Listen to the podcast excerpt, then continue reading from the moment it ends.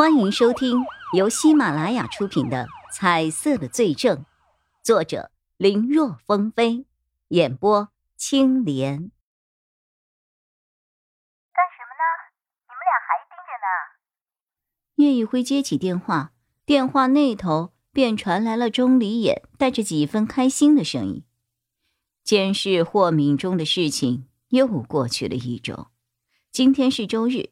手头暂时没有什么案子的他们，难得休息一天。高逸逸的表哥今天结婚，他要作为伴娘去参加。钟离眼作为高逸逸的闺蜜，也被叫去做伴娘了，两人都不在，他就和孙伟策两人继续监视霍敏中。是不是中午又准备吃个面包、饭盒什么的，凑合一下呀？休息的时候要好好休息要不要和小翠一起过来这边吃啊？这边好多好吃的，肉也有很多呢。我们又不是聚餐，别人的婚礼，我们去凑什么热闹？保驾护航啊！这年头当伴娘是一个高危职业，知不知道啊？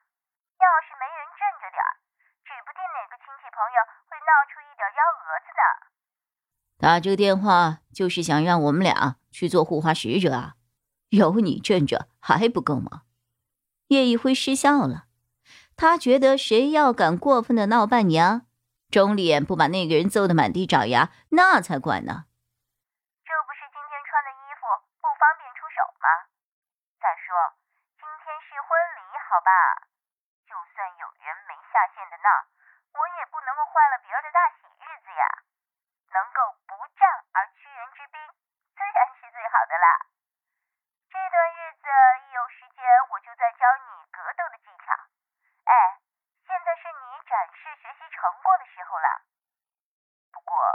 我估计你也没机会出手，你的块头还差点。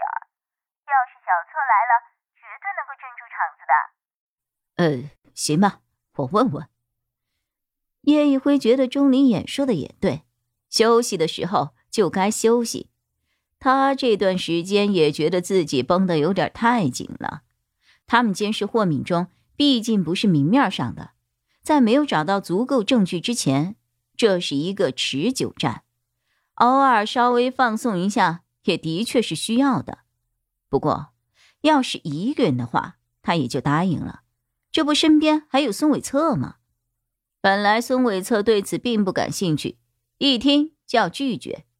可再听说或许有人会闹伴娘的时候，他当即连连点头，表示要去。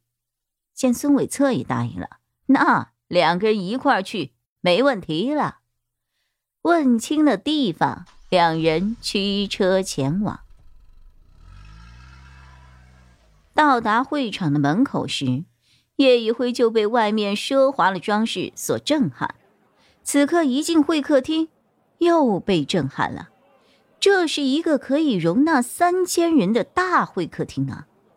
此刻人山人海，一桌桌排列整齐，一片喜气洋洋的氛围。叶一辉第一次参加现场有这么多人的婚礼，他都不知道。自己到底该做些什么了？正举目四顾，就看到了钟离眼和高逸逸走了过来。火红的唇与洁白的裙，这和平日里一个只穿休闲装，另一个大多是穿着白大褂的情景，完全是判若两人。叶一辉和孙伟策都看呆了。走，咱们去那桌吃饭。钟离言指了指角落中的一张桌子，那和其他桌子宾客满座不同，那儿一个人都没有啊！意义他不喜欢人多的地方，要不是自家表哥结婚，他才不来呢。他表哥知道他这个习惯，就给他单独安排了一桌，便宜咱们啦！哼，我听说他表哥是把一个大厨给请了过来，今天的肉特别的好吃。钟离眼介绍着，已经是咽了好几次的口水了，似乎他对肉类一点抵抗力也没有。都坐那么远干什么呀？说话得多费劲儿啊！来，依依，你坐这儿，一辉，你坐这儿。哼，将叶一辉和高逸逸两个人安排成邻座，他自己则坐到了高逸逸的另一侧。小策，别坐那儿啊，来坐这儿。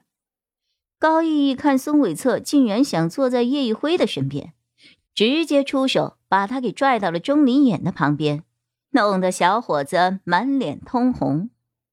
好在因为婚礼即将开始，大厅的灯光变得比较昏暗，也没人在意。你们不是要当伴娘吗？怎么跑这儿来吃吃喝喝的？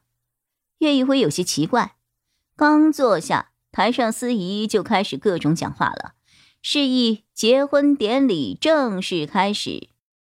哎，新娘说之前不知道我们两个是警察，担心来的客人闹得太厉害了，我们会不高兴、看不惯，就让自己的几个闺蜜做伴娘了。我们两个反倒变清闲了。钟离眼很不以为然。不过我看呢，是那个新娘发现我家意义。太好看了！虽然穿的是伴娘的礼裙，但气质和容貌完全盖过了她。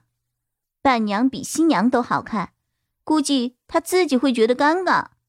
所以，小严，啊，不说不说不说了，我就是看不惯那些虚伪的嘴脸嘛！多大点的事儿啊，还这么盘算？等结婚后啊，哼，我看你表哥的日子不会太好过呢。说话间，灯光已经彻底暗了下来，音乐也响了起来。在嘈杂的音乐声中，即便是在角落里，近距离说话也听得不是那么的清楚了。四个人也不说话了，边吃边看着台上的表演。新郎新娘首先出场，之后。唱歌跳舞，明星大咖活跃气氛，相声小品一应俱全，一切都在按照流程走着，气氛也不错。临近结尾的时候，作为新郎的舅舅和舅妈，也就是高逸逸的父亲郝浩仁和母亲高玉两个人登台表示祝贺。本集播讲完毕，感谢收听。更多精彩内容，请在喜马拉雅搜索“青莲嘚不嘚”。